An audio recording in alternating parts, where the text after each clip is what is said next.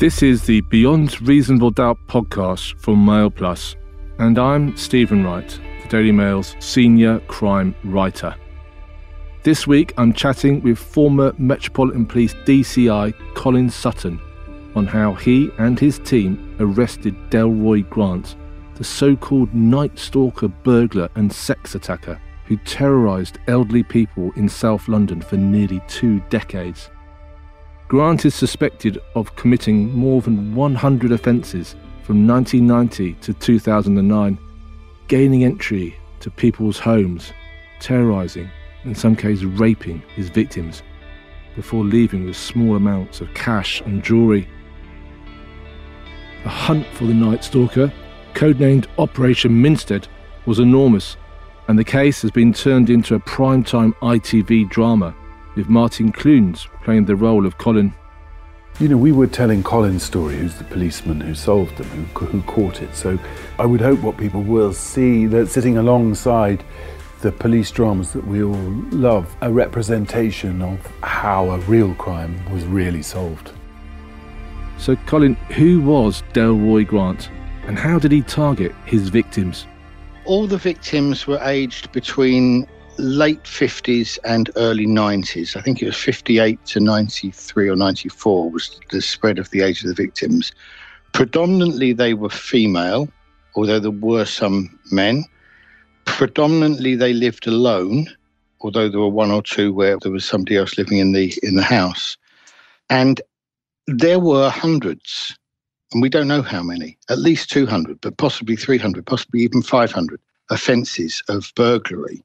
And then in many of those offences of burglary, there would be an assault, almost all of them. Some of those were indecent assaults or sexual assaults. And then in a very few, there was actually a rape. But each offence contained the same thing, which was the breaking into an elderly person's house at night while they were sleeping in their bed normally alone. And it was then from that position, and it was a position of, well, we don't know. We don't know what his motivation was. It, it certainly wasn't really financial gain because he didn't steal large amounts of money. I mean, there was one occasion he just happened upon a sort of nest egg of £3,000 in cash that he took. But generally, he'd be satisfied with, you know, 20 quid in cash and, and a few bits of jewellery. That's what he was stealing. I'm pretty sure that for him it was much more about the thrill of doing it and about the control. People who burgle and burgle houses at night while the occupiers are there, the first thing they do generally when they break in is to secure their exit route. They'll unbolt the back door and, and unlock it so they know that if they get disturbed, they can run out of the house quickly. He was the exact opposite. He deliberately woke the occupiers up and talked to them and interacted with them and you've got this sort of chilling business of the fact that he would he would cut off their electricity or remove their light bulbs and he'd disconnect their phone or hide the phone handset so they couldn't get to it and then he would wake them up by normally by straddling across them and shining a bright light in their face and that's how they were woken up and they've got this figure looming over them holding them down people who target elderly people for sexual purposes. Particularly rare category of sex offender, aren't they? They had their own. They have their own category. But it's yeah, very rare indeed. Absolutely, yeah, absolutely right. You know, it, it's certainly there will be very few of us, very few police officers, even those of us who have you know served for a long time and served for a long time as detectives, who have come across somebody with this gerontophile uh, predilection, I suppose. I mean, me, the crime journalist, you, the, the ex sort of senior detective, mm. it's it's almost too disgusting to discuss, but it's also it also you feel like professionally you need to understand what's going on, what what what makes a person like this. It's horrid, isn't it? Yeah, oh, it is. There's no doubt. You know, that, that of all the things I came across in in 30 years, the time that my my kind of professional armor was pierced was doing this case because you just sat there with you know a 93 year old lady who who was confiding in you with great courage and great dignity as to what this man had just done to her. And because it's just something that no sort of reasonable, sane, rational person can understand, it drives you to an anger. And I never, very, very rarely did I get angry about the people with whom I was dealing, but I certainly got angry about him. The Night Stalker's hunting ground was South London and sort of like Surrey suburbia, wasn't it? That was his main hunting ground. And at the time that you got involved, what was known? Yeah, I mean, essentially, he was a black man, probably had a, a, a local sort of South London accent. He was of any size between five foot seven and six foot two. He would break in in the same way, or mostly the same way, which was by removing a whole pane of glass from the outside and climbing in through it. He would then wake wake the victim up, having first disconnected their phone, tried to stop them using lights by taking light bulbs out or, or switching off the whole electricity for the house.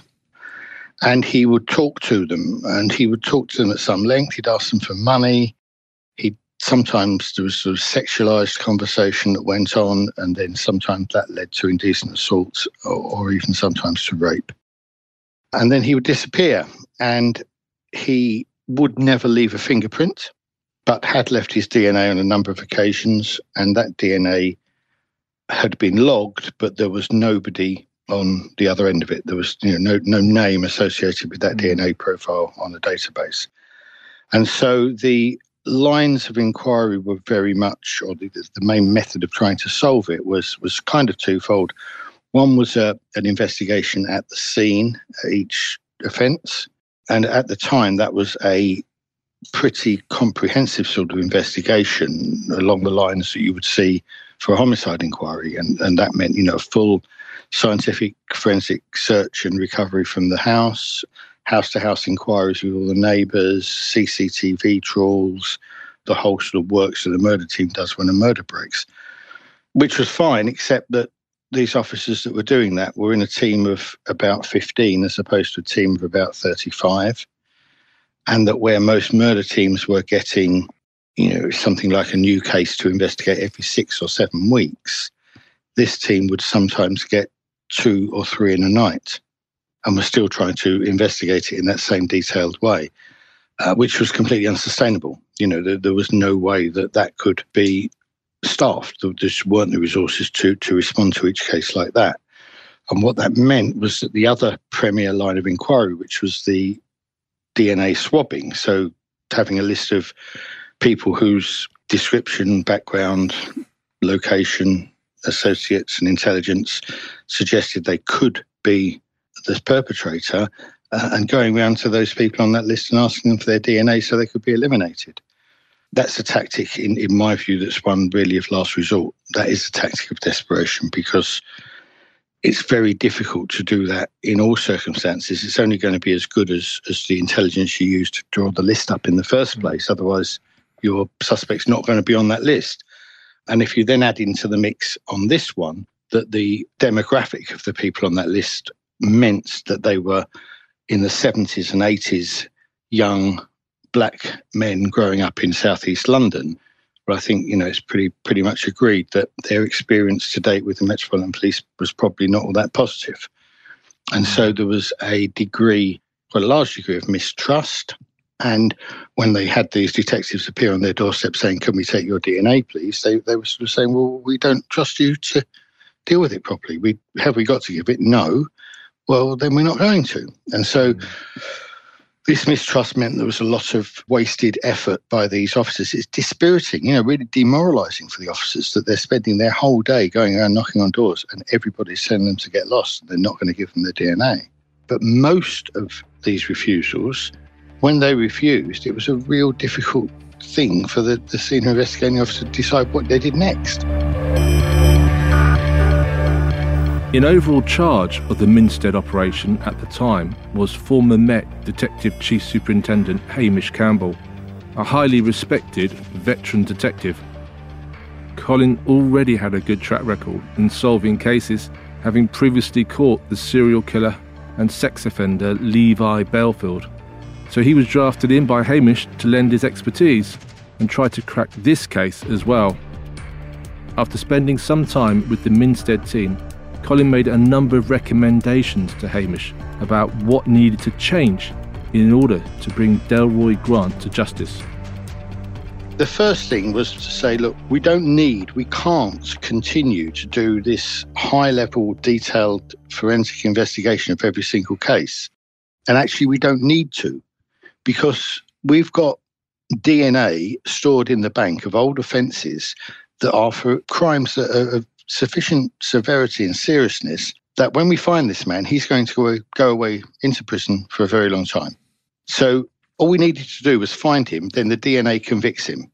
So there's no need for us to try to get evidence to prove that he committed all these new offences. What we can do is just use them as the best opportunity we can to try to identify him. So there's a difference between finding information that will identify him to retaining and, and uh, retrieving all the evidence that would prove he committed that offence. And what that meant was that we could cast our net, if you like, more widely but less deeply. So the way that the mismatch between resources and demand had been dealt with was to kind of distinguish some offences and say, oh, they're not Minstead, they're going back to the borough for investigation. So saying, yeah, okay, it was an old person, it was overnight, but the phone wires weren't cut, so therefore it can't be Minstead Mayor Division to investigate. Well, we now know that some of those offences, of those many offences that were suggested by the division to Minstead and Minstead then put back to the division, we now know that many of those were committed by Delroy Grant. And so by going more widely, we could actually look at all these offences, but just look and see if they helped us to identify who he was. And it meant that it shifted the focus away from hoping that he would make a mistake and leave a piece of evidence in one of these scenes to just using those to say as the intelligence opportunities to identify him. And that was kind of a halfway house. That was the, the, the, sort of first thing that I went back to Hamish with and, and said, look, we need to do this. But the thinking behind it was was that my feeling ultimately was that we were going to have to try and be proactive and get in front of him rather than keep responding to him. And that would entail us doing some sort of surveillance operation.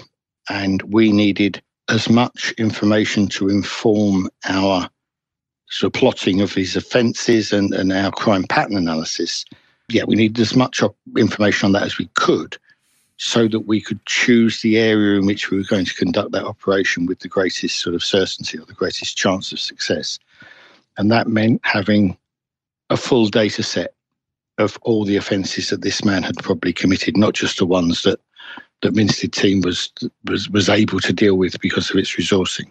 He made a, a critical blunder, didn't he, in, in late May 2009, a burglary at home in, in Bromley, where he helped himself to a drink. Well, yeah, he did. Um, he did in, in, in the sense that it left his DNA there. But of course, he, he, knew mm. he knew we didn't have his we we knew he didn't have his DNA on record, so he was mm. a lot more relaxed about leaving DNA than he would have been about fingerprints because mm-hmm. he knew that we had his fingerprints from old offences he committed, you know, back in the nineties and eighties. But what that offence did, I mean, the interesting thing is that is an offence that was turned back and given back to the borough to investigate.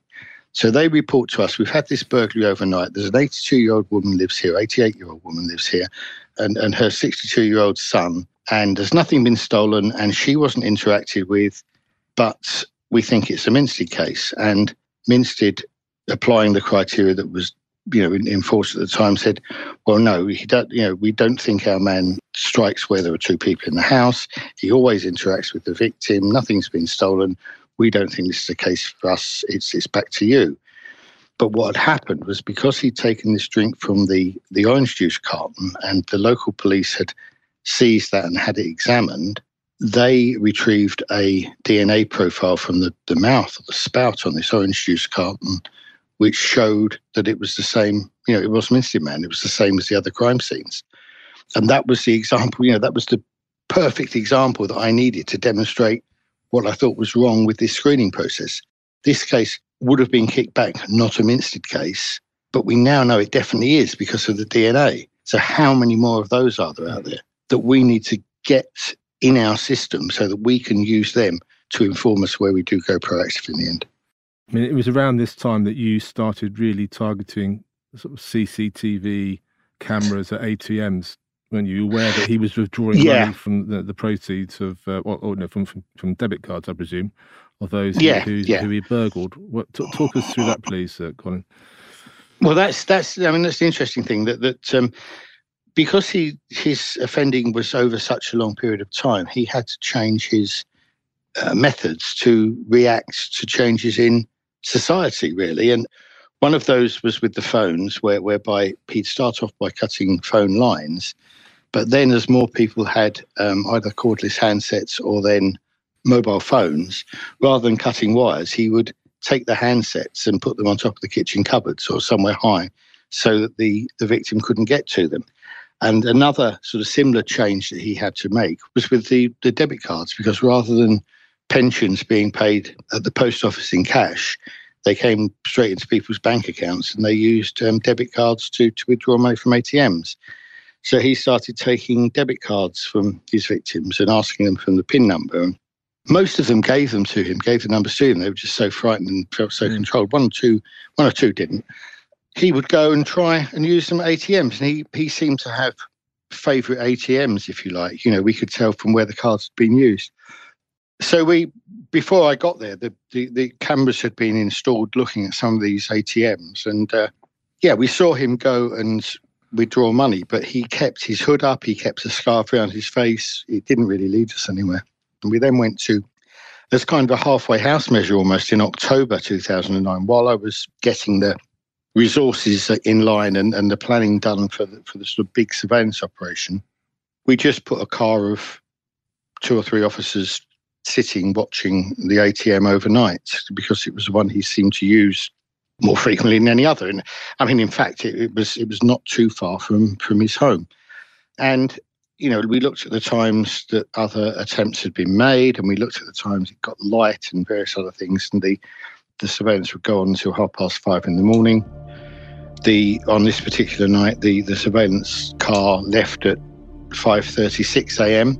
Of course, I knew what time they'd left because they were on the CCTV. Mm-hmm. And eight minutes later, at five forty four, along comes what we now know to be Delroy Grant to withdraw some money from from the uh, from the ATM. We missed him by eight minutes, and that's the sort of time, the sort of thing that happens when you start to beat yourself up and you think, "Oh, why didn't I say let's do till six o'clock?" And you know, and, and if I'd done that, then then he could have come at eight minutes past six, couldn't he? You know, it, it's um, it's not an exact science, but you do when you have such a, a near miss, it does sort of shake you a bit. While this was a near miss for Colin and his team, there was an opportunity to catch Delroy Grant years earlier, but owing to a policing error and mix up, he was left undetected for a long time. Colin explains.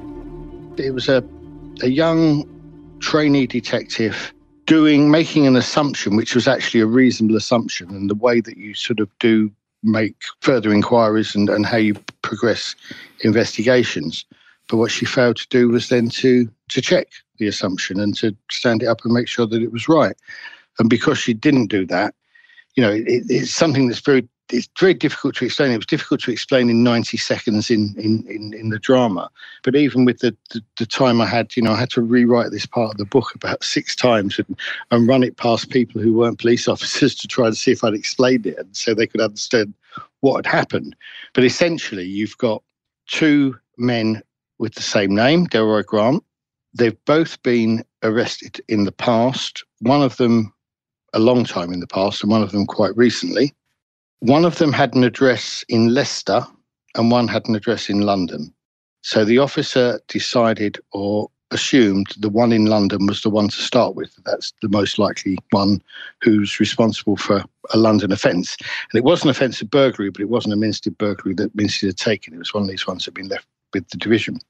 And somehow she never actually checked that assumption and never actually made sure that the Delroy Grant, who was the registered keeper of the car that had been involved in this burglary, was the one that lived in London. Because in fact, it was the one who lived in Leicester. Although he didn't live in Leicester anymore, he had lived in Leicester. And it was our one. But by confusing the two, the London Delroy Grant, who'd been arrested recently, had given his DNA and of course, that DNA wasn't a match for the Minstead DNA because it was a different man. But somehow, our Delroy Grant, who was the registered keeper of the car, who lived in now in London but used to live in Leicester, was put onto the database, but he was given the crime file of the other DNA of the other Delroy Grant. And that said we had his DNA and it didn't match. So he was therefore eliminated forever on the Minstead database. It actually means the swabbing would never have worked because he would never be on the list to be swabbed because the system told us, no, we've already got his DNA and it doesn't match. And, and what's worse is that when, you know, in 2001, somebody phoned up and suggested Delroy Grant as a possible suspect, the real Delroy Grant, our Delroy Grant, the one who did it, it was of no use because the first thing the officers do is they go to the computer and say, Oh, do we know anything about Delroy Grant? Can use? Oh, yeah, he's on here, eliminated by DNA. Can't be him. Oh, well, never mind, put that one away. The potential for this sort of thing happening again in other cases is, is at the moment with the, the, workloads that these poor detectives have on, on particularly on divisions is, is, is still there, you know. Um, and, and as I said, it's it's all a human process done by human beings, and there are going to be there are going to be slip ups. It's just sometimes those mm. slip ups have the, just the most horrible consequences. The Night Stalker was suspected of committing dozens of offences, but the true extent of his reign of terror may never be known. The majority of his victims were the elderly, who lived at home alone. Colin recalls two of those victims' stories.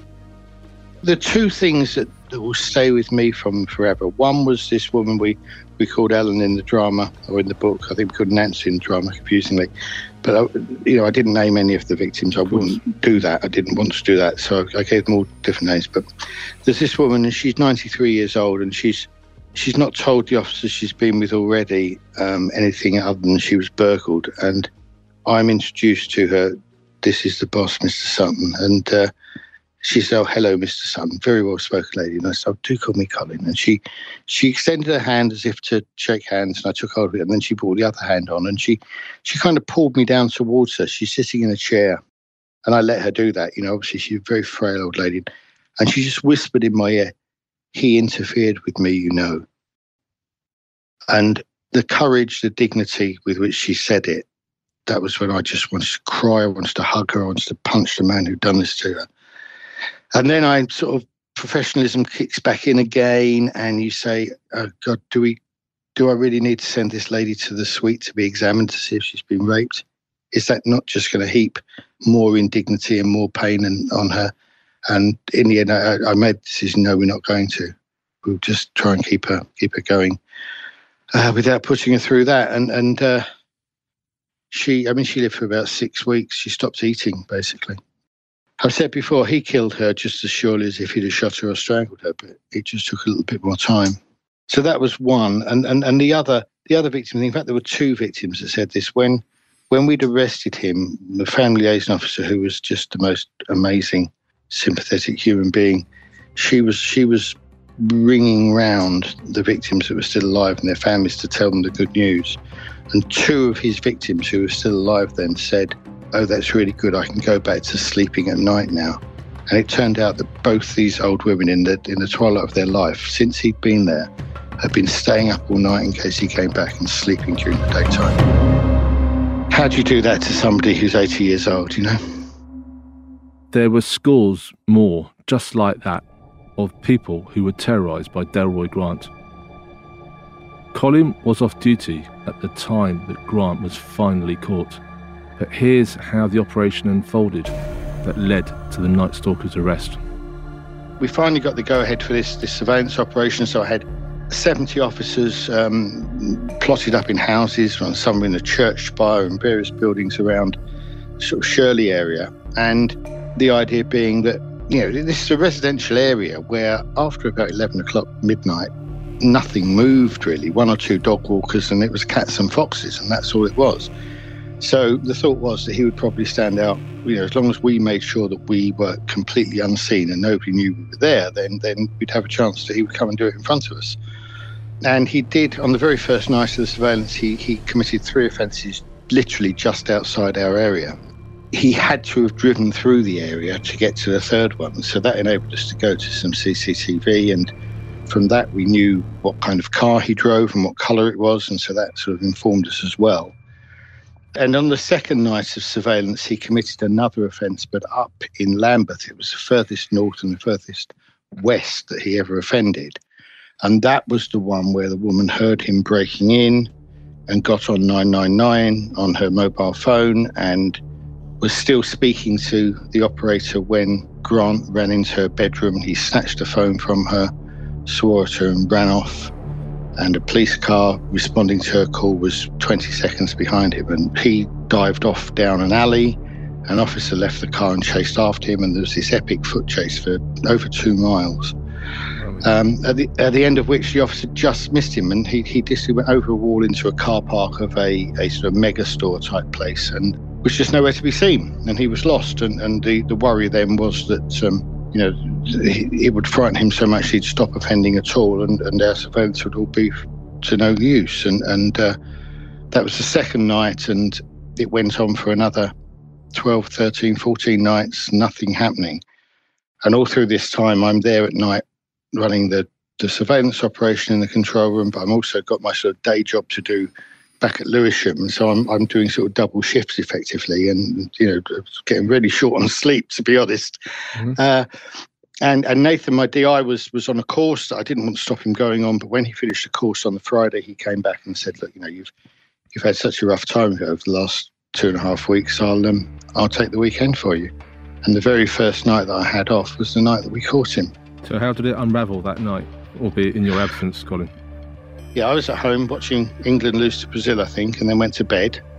And unbeknown to me, one of the detective sergeants who, who'd been on the operation every night went into his observation post with a colleague and they saw that a grey Vauxhall Zafira, just of the sort that we knew was, was the car driven by, by our suspect, was parked close to them, and it hadn't been there for the previous two weeks, and so you know it, sort of stood out to them. So they made all the other um, static observation points aware, and then sometime after midnight, they saw this black man come running down, jogging down the road, got into it, and he drove off. And the plan very much was not to stop him quickly because what I didn't want to happen was if we kept stopping people within our area of observation and they were the wrong man, they weren't the person we needed and wanted to stop, then word would get out that something was happening in that area and there were lots of police there because people kept getting stopped. So the idea was to bring in this mobile surveillance team, which did come in and, and they followed him and followed him and followed him until he was two or three miles away.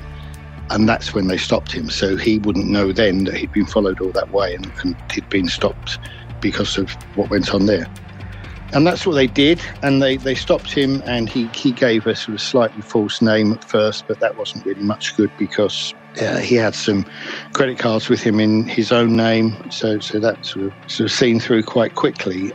Meanwhile, officers back at the observation had gone and found a bungalow where a burglary had been attempted and a pane of glass had been removed in a house close by to or within our, our observation zone. Um, they spoke to the occupier there, and she was uh, sadly, like, like many of our, our, victims in this, she she wasn't in the best of health mentally because of dementia, and, and she sort of didn't understand what was going on, didn't understand that she'd been the victim of a burglary or an attempted burglary. But that was enough to kind of prove to the officers or, or to make it very suspicious that uh, they'd seen this man running from somewhere where a pane glass had been removed. He'd got into a car of the sort that we were looking for and he fitted the description. So he was arrested, and it was then when the car was looked into, there was clothing found in there, a distinctive cagoule and a distinctive sort of sweatshirt top, both of which had been worn by our suspect on the CCTV at the ATMs. Mm. There was a torch. He was wearing sort of different, three different pairs of trousers, and there were all sorts of things that were very suspicious. And uh, he was arrested, taken into Lewisham and one of the first things then that happened was was he gave a DNA sample, and that was rushed up to the lab and then off to Birmingham to the database. And within you know less than less than twelve hours, we'd we'd got the confirmation that he was uh, he was the Night Stalker. I just got straight up and went straight in, so I got there by about half past two in the morning, I think. I was introduced to Delroy Grant, and he was he was very respectful. He bowed his head, shook my hand, you know, hello, sir.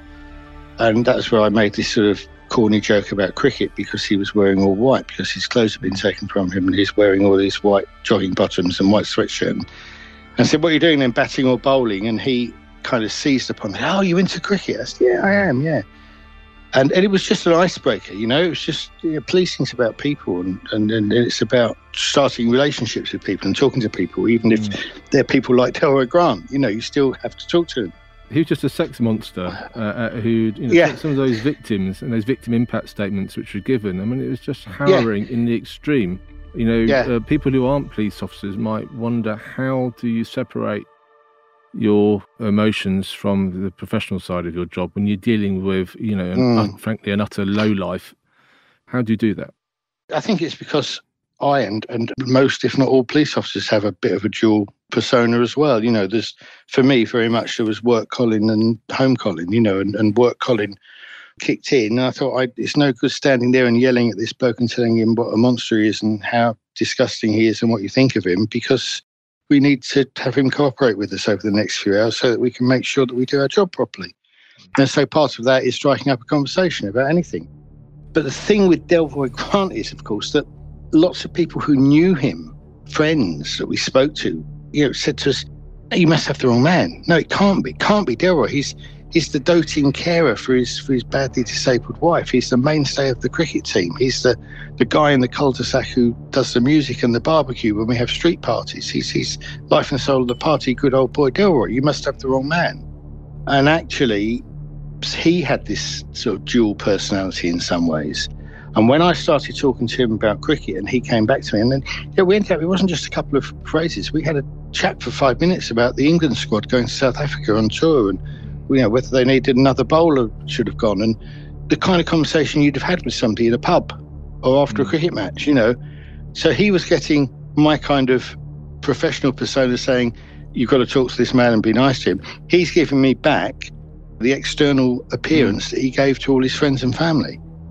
I wasn't standing there talking to Delroy Grant, mm. the gerontophile burglar rapist. I was talking to Delroy Grant, the cricketer, doting husband, DJ, and barbecuist. You know, it, it was really, really bizarre set of circumstances. And, and then it kind of came to me that this man I'm talking to had just given his DNA swab. He'd just had that that huge cotton bud drawn across the inside of his cheek, and it had gone into a bag, and that was going to send him to prison probably until he was a very, very old man. And yet we're standing there talking like two guys at the bar. You know, bizarre.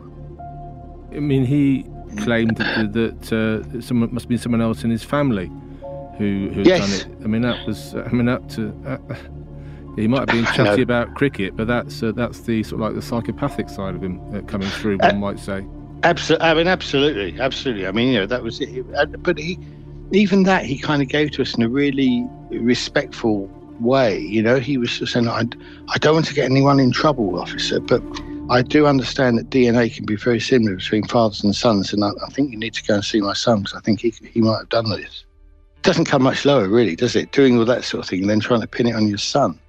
You spoke about Grant being uh, quite accommodating with you, quite chatty, but that didn't extend to him pleading guilty.